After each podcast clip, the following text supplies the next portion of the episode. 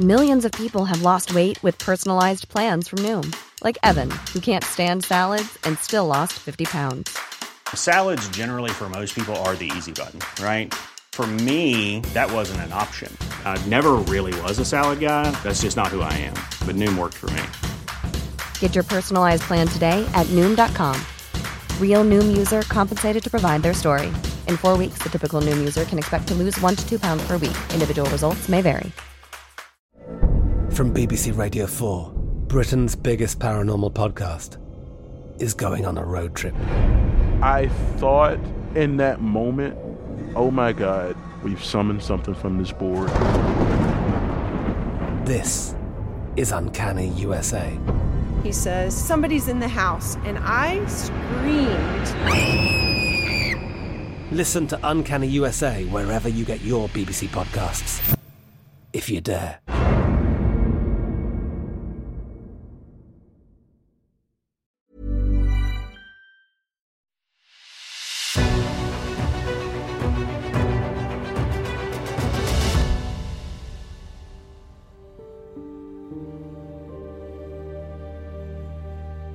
It's The Ancients on History Hit.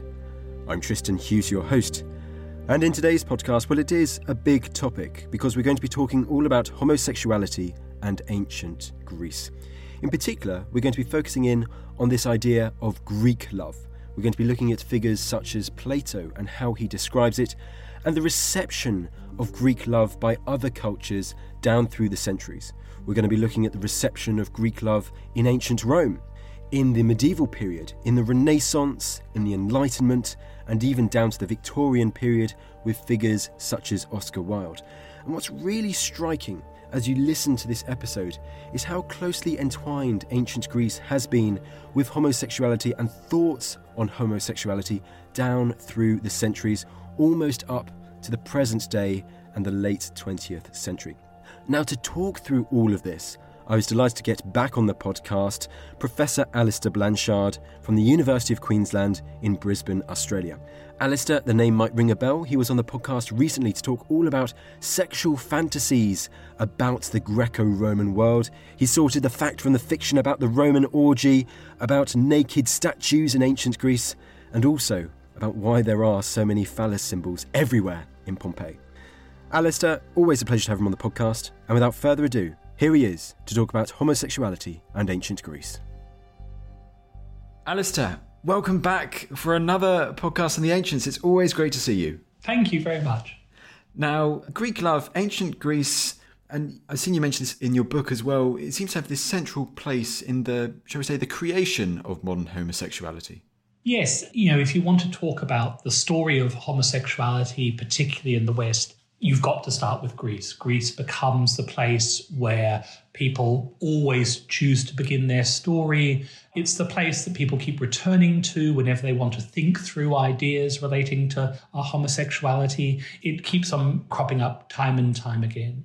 And uh, forgive me, it seems quite a simple question, but I feel I need to ask this right at the start. What is Greek love? So, Greek love becomes a term that takes off really under the Romans and then goes on and it's picked up in the 18th and 19th century to refer to a kind of homosexuality which is designed to be morally pure, is designed to be socially acceptable. It's the kind of socially acceptable face of homosexuality. So it's designed to have this idea that it is in some ways spiritually uplifting and morally improving, as opposed to a sort of transitory physical kind of homosexuality, which you know is debasing and degrading. Let's go to ancient Greece first of all then. What forms could Greek homosexual relations take? So you know, homosexuality is acceptable within the Greek world and it takes a variety of forms. So we know that, for example, there are male prostitutes in Athens that you can buy their time and services for transitory sex. We know that, for example, in certain cultures, you know, homosexuality seems to play an important role in terms of initiating boys into men. So boys might be abducted, taken off into the wild, and live with another man for a certain period of time. So there are all sorts of varieties of homosexual activity taking place. in the ancient Greek world. And within that kind of plethora of homosexual liaisons, certain kinds come to the fore. So in Athens, it particularly becomes highly codified. So in Athens, homosexual relations tend to take the form of a young boy on the cusp of adolescence being courted by an older man.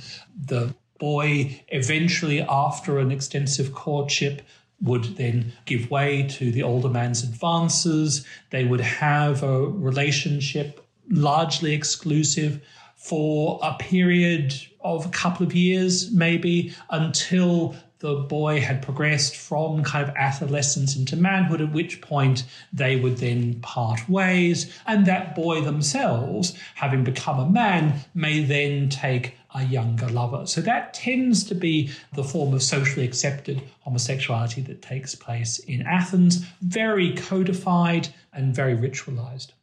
Do you know why there will regularly seem to be this asymmetry of ages in these relationships? Yeah. So this has often puzzled academics and scholars of homosexuality. Why is this relationship so asymmetric?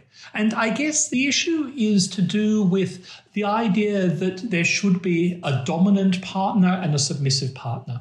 And you know, if you're a citizen, you know, a person who is exercising, for example, democratic rights in Athens, making governmental decisions, it's considered rather poor form to also be a submissive partner in a relationship. And so, what we tend to find is that this asymmetry in homosexual relationships actually maps on rather neatly to an asymmetry in terms of political power. So the older man is the citizen, the younger boy doesn't have citizen rights, they can't speak in the assembly, they can't vote. Therefore, they tend to be the more submissive member in a relationship.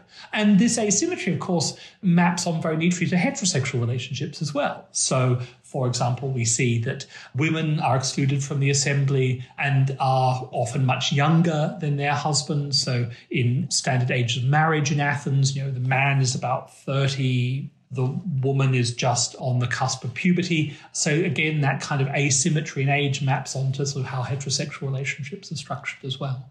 And just before we go on to the reception of Greek love through these different ages, one thing which struck me with your book, and I've got it in my notes here, is the version that is the Platonic version of homosexual relations. I mean, could you unpack this and explain what this is?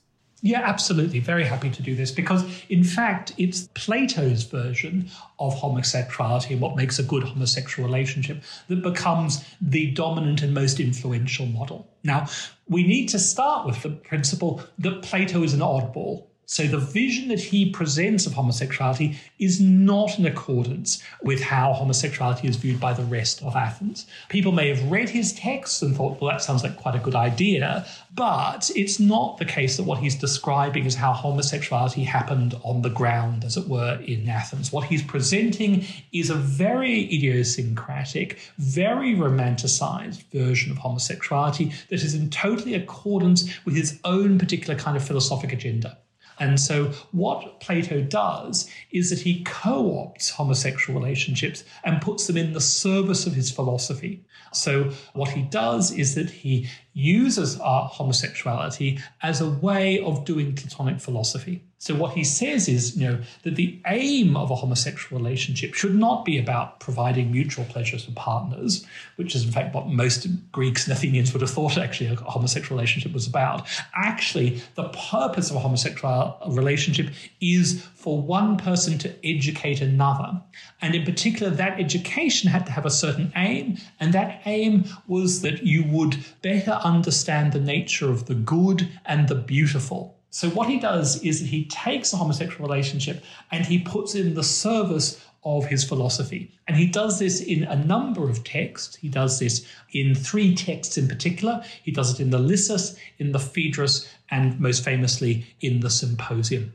And in each of those texts, what he does is he makes homosexual relationships do work. Being a homosexual lover in Plato's version is rather exhausting. You never really kind of get to have any fun. All you're trying to do is trying to morally improve yourself. So, you know, in the Lysis, it's all about how you should co opt friendship to make yourself a better person. In the Phaedrus, it's all about using a homosexual relationship to leave this bodily realm and go and ascend to the gods and become one with the perfect. Most famously in the Symposium, he talks about how homosexual relationships should be a kind of reproduction. So he says that there are two ways to reproduce yourself. He said, you know, you can reproduce yourself through heterosexual sex, sex with a woman, and that will produce a child, and that child will be a bit like you. But it's a kind of imperfect form of reproduction. And for him, this is all about how do you become immortal. So one way to become immortal is to have children. But he says there's a much better way to do that. And that is, in fact, to educate someone, to implant not a body in another person, but to implant an idea or a form of education. And that way you kind of replicate yourself in the mind of another. And so through education, you can, as it were, achieve immortality. And so that's how you achieve the most perfect form of immortality, because unlike a child, which is only a sort of imperfect version of you, actually by educating someone, you can transmit your ideas perfectly into the mind of another person so that they almost become a clone of you. And that's what he thinks homosexual relationships should be about, is transforming the person into a kind of mini you. So it's the worst bit of relationship advice, right? Everyone says you should always never try and change someone someone. Plato is totally the reverse. He wants to completely change you and make you into a kind of mini Plato. So that's the first thing that he thinks homosexual relationships should do is that they should all be about education. And for him, the sex is really secondary. So he's very dismissive of the sex. You know, we use the phrase platonic love, meaning, as it were, asexual love. Now, it's not clear actually in Plato whether Plato is completely anti sex, but certainly for him it's a very second order thing. So, you know, there may be some sexual pleasures attached, but really that's not what you should be having a homosexual relationship for. So that's the first thing, is it's about kind of education. The other thing is that he thinks that homosexual relationships are very good for teaching you about what is the good and the beautiful. And this is his famous description of what he calls climbing the ladder of love. And what he says is this that essentially you fall in love with someone and you know you're totally passionate about them. But what you realize over time is actually it's not the person you're involved in or in love with it's actually the qualities that they have. So whether it's their kindness whether it's their generosity whether it's their sense of humor. And then what you realize is, in fact, actually those kinds of qualities, kindness, generosity, sense of humor, can be found in other people. And so you realize that, in fact, actually, it's not the person that you're loving, it's the qualities. I mean, then over time, you realize that actually, in fact, all of those qualities are really reflections of a more abstract quality, which is the notion of the good and then the beautiful. And so what you do is through an increasing idea of abstraction, move from individuals to class of individuals to abstract ideas, till eventually you realize that actually what you've always loved all the time was the good and the beautiful and that all that you were seeing in the eyes of the person you loved was really the way the good and beautiful was reflected in them. And so that's why he thinks homosexual relationships should be encouraged, because eventually they will be a good learning tool for getting you to understand what is the good and the beautiful. So he's very instrumentalist in terms of how he thinks about homosexual relationships. It's so interesting. Thank you for unpacking that, by the way, Alastair. But as you say, if Plato was this oddball at that time in Athens, but nevertheless, this version it does get passed down to the Romans. Yes, absolutely. And I think it's because what it does is that it makes you at least feel very good about the sexual pleasures that you're having, right? So, what Plato does is, as it were, kind of gives you a sort of noble aim for your base pleasures. And so it becomes a very influential idea. And, you know, it also becomes a justification as well. You know, why do I do this? Well, actually, it's because I'm making myself a better person by chasing these beautiful boys. So that's a very convenient fiction. And there's, there's always, in fact, a bit of cynicism about Plato, whether whether, you know, in fact, actually Plato really was as chaste as he claimed, whether this wasn't all, in fact, an elaborate cover or front for, I suppose, what these days we would call grooming, in fact, that there wasn't, in fact, a sort of darker side to this Platonic version, that it was never as noble as Plato claimed. But, you know, I see no reason not to take Plato on face value and say, look, actually, I think he genuinely believed that actually this was the way forward. But it proved to be a very influential and important idea. Yes, yeah, so Alastair, so how do the Romans, what is the Roman reception to this idea? How does it become, shall we say, attached to Roman culture? Yes, yeah. So again, particularly when the Romans go and conquer Greece, they're encountering these forms of relationship which were different to the kinds of homosexual relationships that one saw in Rome prior to the conquest of Greece. It, there was, in fact, you know, an indigenous form of homosexuality that was local to the Roman people. But what we see is that this idea gets grafted on and so this idea of kind of Greek homosexuality, Greek love, becomes imported to Rome. And so it takes off in Rome and becomes, as it were, a kind of acceptable way of justifying homosexual relationships. But when does that start to change? So there are a number of causes to change. First of all, I think although it arrives in Rome, there's always a certain anxiety about it, partly because Rome is always concerned about foreign influence and loss of Romanness. And this seems to be a marker of a kind of diminution, a kind of dilution of Roman values. So there's always some sort of anxiety about it. I think also people become cynical about whether it's really as noble as it's claimed. I think also the other thing that has always been problematic about homosexual relationships is that in theory you have a sort of older dominant partner and a more submissive younger partner. But actually, in practice, the dynamic is rarely like that. And often, in fact, the younger partners seem to have a lot more power and a lot more sway than they should. So, what you have is, for example, older men behaving foolishly for kind of beautiful young boys. They're lovesick, they're debasing themselves, they're describing themselves as they're slaves to these lovers, they're wasting their patrimony on beautiful boys, they're lovesick. And so, in fact, there's something vaguely emasculating about this dynamic. So, in practice, there's some concerns about the way the relationships are behaving. And then, if we go on to then the arrival of Christianity, though, Alastair, how does this very much affect the Roman reception of Greek love? Well, Christianity, of course, is a major break in terms of the treatment of homosexuality. So, concerns in particular about homosexuality, the relationship between homosexuality and sin take off. And again, you know, this is a way that the Christians can mark themselves out as different. So, they don't indulge in homosexual activity just in the same way that they don't, for example, in eat sacrificial meat.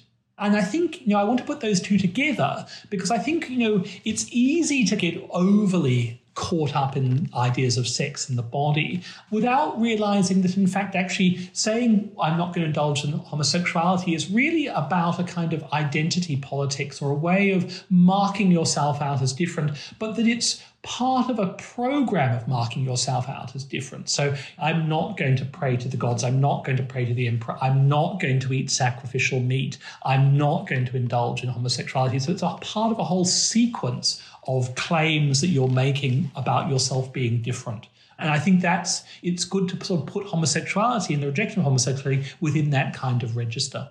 It almost feels like a sacred oath you were making, was it, if you were joining Christianity, if that was put in that kind of bracket? Yes, as I say, it's as it were part of the identity of being a Christian, you know, and it's about a look, it's about a style, it's about a lifestyle, as well as being a series of theological beliefs as well. And as we move on, therefore, into the Middle Ages, what discourse do we have for Greek love during this time? So during the medieval period, we largely see it disappearing, particularly from the West. What happens is that particularly texts like Plato, for example, disappear from the West. So there are very few of the texts that are circulating in Latin translation, for example. The number of people who are familiar with Greek is really tiny in the West in this period. So Plato gets forgotten. In particular, I think the other thing that sort of is unfortunate for Plato is that, of course, he's always overshadowed by Aristotle. And so Aristotle exists in a billion different kinds of Latin translations. People are very familiar with Aristotle. So there's a sense in which kind of you've got Aristotle, why do you need Plato? So Plato gets, in a sense, slightly forgotten. There are certain Platonic texts, the Cratylus, for example, which continues, but really there isn't a huge amount of Plato in the medieval period. Where that changes is, in fact, with the fall of Byzantium and the arrival of Greek back into the West. And in particular, at some of the early big theological meetings, there are a number of Greeks who come across from Byzantium to Italy, particularly Florence, also Rome, and they are figures who are very well versed in Plato. They know their Plato, and they reintroduce the Platonic texts to the West. And this new kind of story, these new kinds of texts take off so that people go mad for them. And in particular, what these Platonic teachers realize is that there's a huge audience for people who want to hear about Plato. And once Byzantium falls, or even when in fact Byzantium's in problems, they realize that they can make a living for themselves in the West pushing Plato. And so we see the rise of these kind of traveling Platonic teachers who are attaching themselves to the papal court, they're attaching themselves to prominent cardinals, you know, rulers of various city states in Italy, and they're entertaining people with their lectures on Plato. And it's this way that the texts, the Platonic texts, um, the Phaedrus, the Symposium, get reintroduced into the West. And people, as I say, go crazy for them. And being reintroduced and people going crazy for the Manister, did that also Spring Roots knew the opportunity for these texts and for aspects of Greek love to be debated again? Absolutely. Because, of course, what happens is there are already a few teachers who are less than happy about these arrivals of these jobbing Platonists who are, seem to be drawing the crowds, getting all the plum papal positions. So they push back. And so they say, well, look, actually, let's have a look at these texts and see are they really the kinds of things that we should be encouraging? And as a result, you know, Greek love becomes one of the sort of lightning rods for discussion because these texts seem to be promoting a morality and a kind of homosexuality that is deeply antithetical to the morality of the contemporary period. And so, what the Platonic teachers do is they say, oh, look, you've misunderstood these texts. And they lean very heavily on the kind of educational, philosophic development side of things that Plato was pushing. So Plato's idea that you know this isn't about physical love, this is actually about making your spirit and soul better, they really turn the volume up on that in their interpretations of Plato. So they start saying, well, look, actually, this Greek love is really a kind of spiritual form of love. And it's like the love that you know Christ has for the church or God has for the world. That's how you should understand understand when Plato talks about love. So they really make you know, Plato's version of homosexuality very anti the body, very anti physical pleasure, much more about philosophic development. I mean, Alastair, I was going to say, when looking at the geographical location of where this is all taking place, Italy, the heart of the Catholic Church at that time. It's so interesting that these discussions would have happened there. Yeah, absolutely. Of course, what Plato has going for him, and probably the reason why Plato succeeds, is of course that Plato uniquely in the ancient world is one of the people who really has a very strong idea about the immortality of the soul. So, central to Platonic philosophy is this idea that we all have this immortal soul, and this immortal soul was at one point one with the divine, and that we're now on this earth, and that the whole point is to get rid of this earth and go back to be one with the divine. Now, that is a very appealing idea to Christianity. It doesn't require much tweaking to make that uh, in alignment with Christian theology. And indeed, one suspects that Christian theology actually was very influenced by Plato. So that's the main reason I think why Plato proves to be acceptable.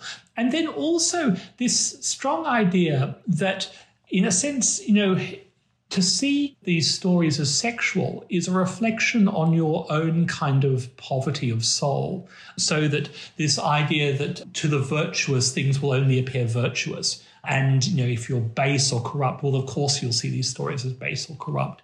So that, for example, a classic case, you talk about, you know, homosexuality, Plato at the center of the church. Well, you know, what could be more central to Catholicism than St. Peter's? And yet, if you go to St. Peter's and go to, in fact, one of the very famous bronze doors as you enter into St. Peter's, on one of the side, you will see an image of Zeus and Ganymede. They're carved into the very church itself. Now, this is, you know, one of the great gay love stories of antiquity, right? You know, Zeus as described in Homer, falls in love with this young Trojan prince, this beautiful boy Ganymede. In the form of an eagle, he comes down, takes him up to Mount Olympus, where he makes Ganymede act as his cupbearer. Now, this is a story that is laden with homoerotic tensions and, and homoerotic desire. And yet, one can see it illustrating a church door now, how did it get there? What's the story? Well, the story behind this is that the story becomes allegorized by the church so that they see this as God's love for the world coming down in the form of an eagle and rescuing this beautiful soul and taking him back up to heaven. So, this story, which is as gay as it comes, suddenly gets reworked as this amazing story about God's redemptive power on mortal man. And as a result, you can put Ganymede and Zeus in the center of the Catholic Church. There are stories to tell, myths to explore, legends that shaped the medieval world to captivate the imagination. I'm Matt Lewis, and with my co host, Dr. Cat Jarman, I've gone medieval. We're waiting here for you to join us. Subscribe wherever you get your podcasts and let everyone know that you've gone medieval with History Hit.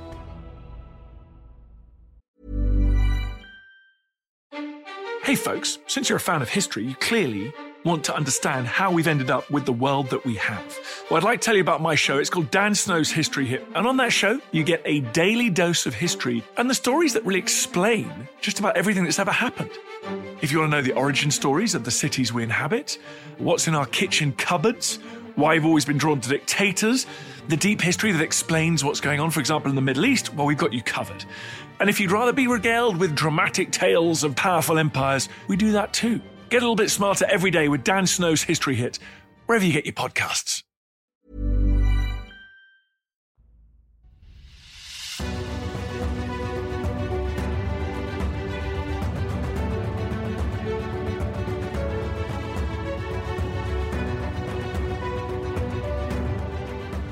Alastair, it's so interesting when you compare or contrast pre fall of Byzantium to post fall of Byzantium, Renaissance, medieval, St. Thomas Aquinas with something like this. How views, how perspectives changed and arguably changed quite quickly. Yeah, absolutely. Now, there was always a pushback. So it's not the case that you know these texts arrived and everyone suddenly was embracing Platonic love. This was a highly contested, highly debated maneuver. And, you know, there were a lot of people who said, no, no, Plato is morally corrupting. And indeed, the anti Plato forces were pretty strong. So that, for example, they persecuted Platonic teachers. There was the case of a teacher who was accused of poisoning his students. So there was a pushback against them. And one sees these pushbacks coming in waves time and time again as moralists seize this kind of Platonic influence and try and push back against it. But they never succeed in getting rid of it. And I think that's the important thing because it always has this fundamental ambiguity. Is this really about physical pleasure or is this about, in fact, spiritual development? And because you can't quite pin it one way or the other, it kind of always gets a pass. Now, just before we move on from the Renaissance, I must also ask about Donatello and Michelangelo's, both of their David statues. Because, Alastair, these statues do they play an important role also in this resurgence of Greek love of the Platonic version at this time too? Yeah, absolutely. Because, in fact, the Donatello David is a fascinating work because it is probably the first important nude statue that we see in the Renaissance. You know, fantastic bronze. And David is portrayed as a highly desirable sexual young man. I mean, he, if it was a piece of classical art, you would describe him as a kind of pin-up boy. I mean, he's a kind of homosexual fantasy made real. And so Donatello is working with this tradition. He's clearly influenced, been influenced by this tradition. And so, in addition to, as it were, the ancient world providing a kind of philosophy and intellectual justification for homosexuality, what it's also doing, particularly through its idolization of the beautiful male body, is also providing an aesthetics for homosexual appreciation and homosexual desire. So artists who are attracted by the male body, by the potential of the male form to encapsulate beauty, find in the works of antiquity a model or a pattern they can adopt. And so we see that with Donatello, we see it most notably with Michelangelo, artists responding to the homoerotic tensions that we see running through classical art. Classical art becomes a model that you can turn to if you want to create the desirable male form. Well, there you go. Is that quite a link back to um, our previous podcast about these sexual fantasies? How this is an example where actually a naked statue has got sex more attached to it, shall we say? Yeah, absolutely, absolutely. So we now project our stories or our fantasies about this. I mean, again, one suspects that also the artists themselves are playing with this ambiguity. So, particularly with an artist like Michelangelo, he can famously do drawings of Ganymede, Zeus and Ganymede, give them to you know a young man who he's clearly attracted to, but, you know, is it, as it were, the story of the soul being saved by God's love? Or is it, in fact, a kind of love note to someone under the code of classical mythology? It's probably both. And the fact that it can be both, I think, is part of the attraction utility of this material. All right, Alastair, let's move on then to the Enlightenment quickly. The reception of Greek love during this time period. What happens? Go. Right, okay. so I guess what we see in the Enlightenment is a pushback against the rise of clericalism, the rise of the church, and a kind of pushback against this kind of morality that the church has been pushing. And as a result, you know, people are looking for new models. And again, Plato seems to be a really useful model because there is an ethics there. It's an ethics that seems acceptable and so you can adopt it. So even if you're sort of anti the church, you can at least sort of go along with Plato. And so we see Platonic texts being picked up, but also, you know, with the Enlightenment and then going on forward into the sort of 19th century, what we're also starting to see is figures who are identifying as homosexual or figures who are identifying as you know having a strong same-sex attraction even if that's not their only exclusive form of attraction. Looking for models for themselves trying to find themselves and in doing so, they turned back to antiquity. And in antiquity, they seemed to find, as it were, a history for themselves, a kind of genealogy. And so we see, I guess, the beginnings of people kind of starting to write what one might call gay histories, or at least getting a sort of gay genealogy together. So we're starting to see names put together of famous gays from antiquity put together. I mean, because on the one hand, if you're talking like that titans from this period, Alastair, associated with this, like, on the one hand, you've got figures such as Frederick the Great of Prussia, but on the other hand, you've got someone like Marie Antoinette too. Absolutely. And again, two important figures who are themselves finding in antiquity models for their own way of being. And this is the problem is if you are a, a new Titanic figure, how do you mark yourself out as different? But where do you go for your inspiration?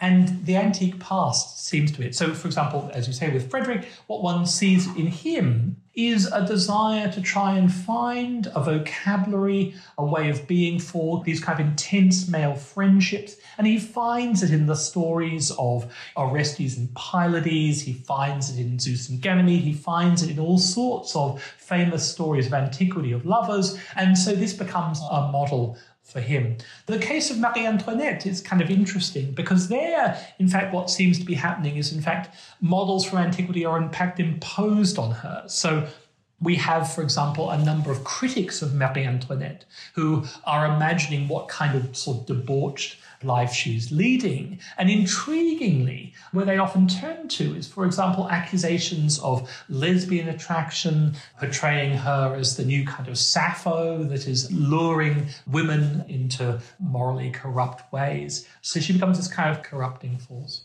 Well, you mentioned Sappho there, so if you don't mind us taking a quick tangent onto that now, Alastair, because when looking at female desire for other women in antiquity, I mean, what material do we have from antiquity that highlights this, and why is Sappho such a prominent figure in it? Well, because first of all, she's brilliant, right? I think we just need to say that, right? I mean, you know, Sappho is so innovative, so clever, such a fantastic wordsmith the way she plays with images. You know, I mean, she's just brilliant. And, you know, everyone in antiquity knew that. And she had you know, numerous kind of imitators as well, people who did versions of her poems, you know, translated them into Latin. For example, famously Catullus does this. So she's famous and she kind of circulates in all sorts of ways. She's important because she really is our only voice in terms of expressing female same sex desire.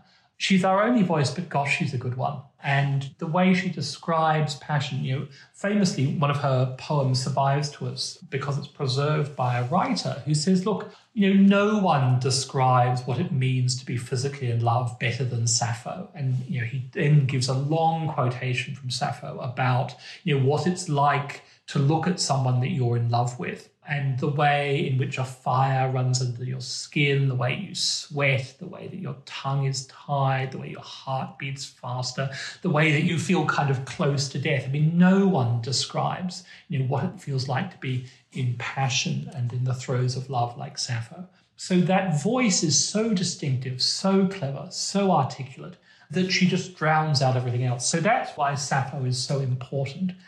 And she becomes then the inspiration for generations of women who are otherwise struck dumb by society. They are unable to articulate. Society is not interested in providing them a, vocabulary for expressing their desires. It doesn't want to hear their voices. Well, in the voice of Sappho, they find themselves and they find that you know repeating the lines of Sappho becomes a way for them to speak. And so that's why I think Sappho is so important in understanding the operation of female same-sex desire. Because this link with Sappho, this inspirational figure of Sappho, does it really seem to kick off during the 19th century? That's certainly where we start to see the lesbian Sappho take off. I mean, it's interesting. You know, in the 18th century, Sappho is occasionally represented as a sort of raging heterosexual. So there's a very famous story about Sappho falling in love with a boatman, a ferryman by the name of Phaon, uh, who then rejects her advances and she goes and then throws herself off a cliff. And this is supposedly the reason for her suicide of the Leucadian cliffs. Now, she then becomes, as it were, a kind of person who represents kind of mad, passionate heterosexual love. That's the 18th century, that's the acceptable Sappho, the kind of lesbian Sappho really has to wait a little while to take off. It's interesting, you know, people not often wonder whether the French painter David can paint a bad picture. Well, there is, I think, what is the worst David out ever. And uh, I invite people to Google it and tell me if I'm wrong. But the worst David out is, in fact, his famous portrait of Sappho and Phaon together, which is without doubt one of the worst pictures ever painted. And I feel that, you know, even David realized that there was something wrong with this image of Sappho blissfully in love in the arms of a, of a man. I've written down that painting's name, Sappho and Phaon, to have a look after this podcast episode. It's terrible. I can't tell you how terrible it is. Well, I mean, let's keep there for on the 19th century a bit longer there, to also talk about Greek love during the 19th century, because there seems to be a lot of discourse about Greek love in the 19th century. Hmm. Well, I mean, the 19th century is, of course, the period when sexology, the study of sex, begins to take off in a kind of serious way, particularly towards the final decades of the 19th century. So it's the kind of place where there is a lot of discussion of sex. You know, of course, obviously Freud will come along and make sex kind of central to his principles and his whole kind of philosophy. So sex is very much on the on the cards in the 19th century. Um, it's in that context that it's emerging. But it's also the period in which we're starting to actually see what we might call gay liberation take off. People are identifying as homosexual and they're starting to push back against the strictures that society is forcing on them. So we're starting to see the movement for law reform, the idea that homosexuality should be acceptable. And in particular, the Greeks play a really important role in this because one of the ideas in circulation is this idea that homosexuality is a form of disease or a form of mental illness or a form of sickness. And the Greeks are really important because the Greeks allow you to say that just can't be the case. You know, the Greek culture, which we put on this pedestal, which we think is fantastic, which did all these brilliant things, was totally accepting of homosexuality. So, how can it be the case that these people were also brilliant but sick, right? And so, Greek becomes the answer to the kind of people who want to say, look, actually, homosexuality is just a form of mental illness. And so, the Greeks become a really important in very early stages of the homosexual rights movement because the Greeks provide the answer to people who want to try and cure you. People who want to think that they can train you out of your homosexual desires. Well, actually, the Greeks you know, show you that, in fact, actually, it's kind of natural. And that's why, for example, in the Wilde trial, Wilde leans so heavily on this idea of Greek love and the Greeks as a justification for his kinds of activities. Let's keep on Oscar Wilde then, because Wilde, he is a classicist at heart too. He knows his Platonic texts. Look, everyone forgets, you know, that Wilde is probably, you know, one of the most distinguished classicists of the 19th century, right? So he is a student at initially Trinity College Dublin, where he does fantastically well in his exams tops the class at Trinity College Dublin, then moves to Oxford, where again he performs spectacularly well in his exams, getting a double first. He's really a very distinguished scholar in his own right. In fact, you know, one of the great sort of sliding door moments is Wilde writes when he's leaving university, writes to Macmillan and says, Look, you know, I'd be interested um, maybe in doing an edition of Euripides' Heracles.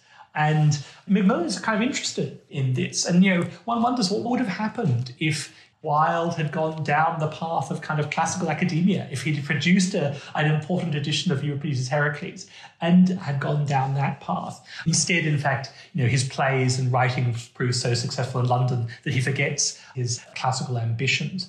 But he is actually interested in a classical or at least educational career in his very early days. He writes, for example, to apply to be an inspector of schools for example, is one of the other positions he's going for as well. So a school inspector or an academic, and he ends up being a playwright. So he knows the classical world, and one sees allusions to it throughout his work. So most famously, I guess, in terms of thinking about Greek love, is of course the picture of Dorian Gray, of which the Dorian in that is in fact an allusion to contemporary writings on Greek homosexuality, which see homosexuality in Greece as being the product of a Dorian initiation rite. And this is a very common idea in contemporary scholarship in that period, and Wilde is picking up on it. So the Dorian in Dorian Gray is, in fact, an allusion to the Dorian Greeks.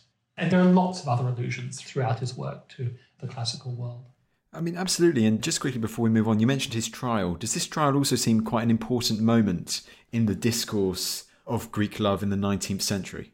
Yes, absolutely. So, in particular, the famous The Love That Dare Not Speak Its Name speech, I think, marks a real sort of public turning point because it's a moment where Wilde is on trial and he's asked to justify this reference to the love that dare not speak his name, which is a coded reference to homosexuality.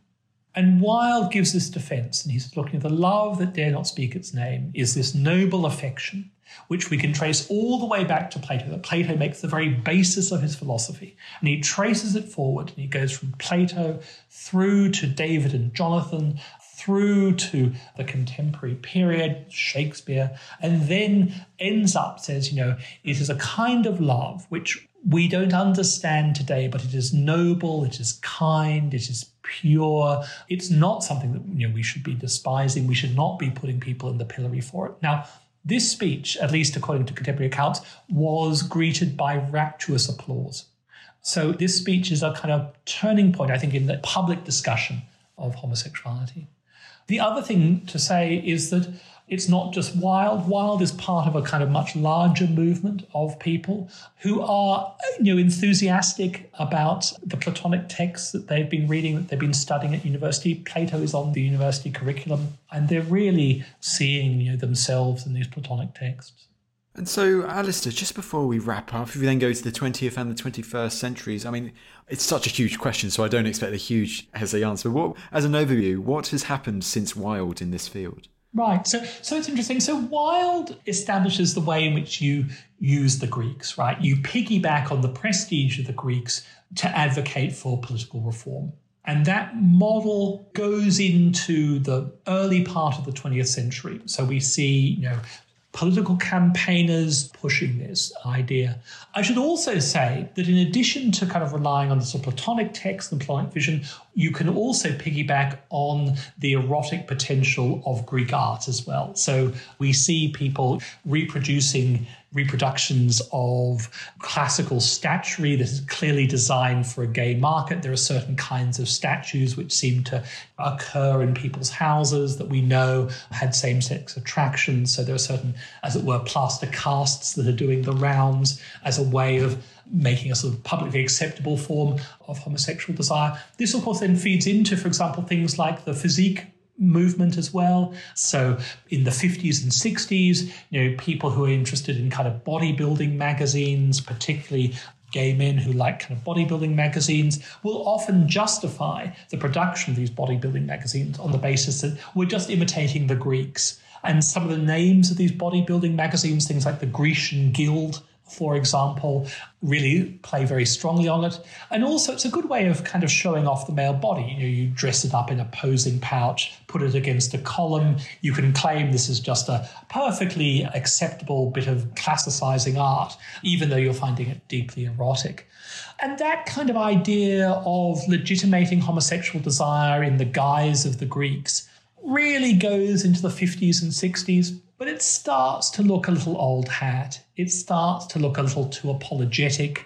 You know, why should we have to justify homosexuality because the Greeks did it? Why can't we just justify homosexuality on the basis that, you know, gay people should be able to live gay lives, right? And as a result, this kind of assimilationist, this vaguely apologetic politics based on the Greeks starts to look old hat, and we start to see a push against this kind of move. And that's the trend. So one sees a rejection in some ways of the kind of classicizing Greek love style of homosexuality.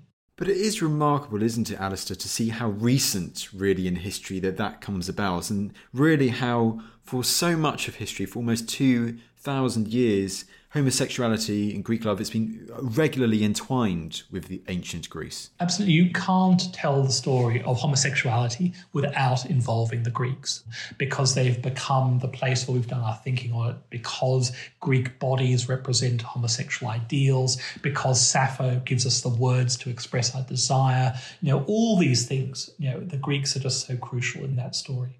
Absolutely. And I'm, of course, a big fan of Alexander the Great, Hellenistic history. Oliver Stone, 2004 film.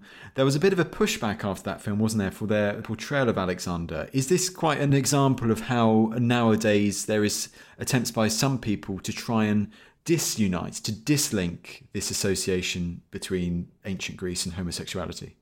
Yes, absolutely. So when, you know, Oliver Stone's Alexander's film came out, you know, that there were a number of people, particularly who were identified as Greek, so either members of the Greek diaspora or, in fact, people who are Greek themselves, who thought this, you know, was diminishing the reputation of Alexander, that they thought Alexander was being tarnished in some ways by portraying his relationship with Hephaestion.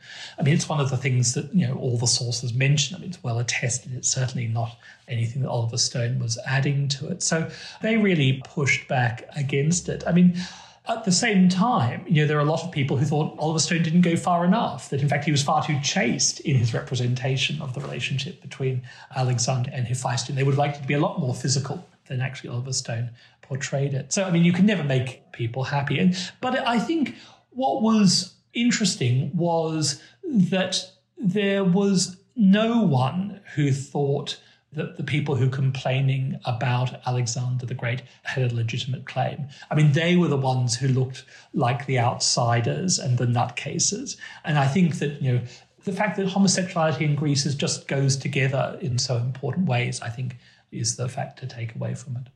Alastair, once again, this has been a really interesting, eye opening chat. Last but certainly not least, your book on this topic is called Sex, Vice, and Love from Antiquity to Modernity. And uh, it gives you a, the story of how the erotic from antiquity has kind of influenced uh, modern ideas of sexuality.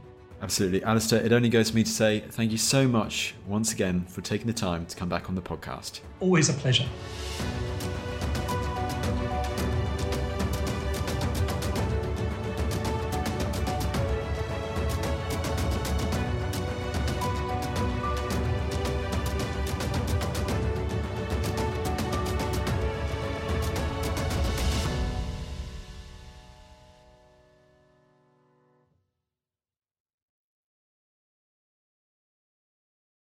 Thank you for listening to this episode of The Ancients. Please follow this show wherever you get your podcasts. It really helps us and you'll be doing us a big favour. Don't forget you can also listen to all of these podcasts ad-free and watch hundreds of documentaries when you subscribe at historyhit.com/slash subscribe. As a special gift, you can also get your first 3 months for just 1 pound a month when you use code ancients at checkout.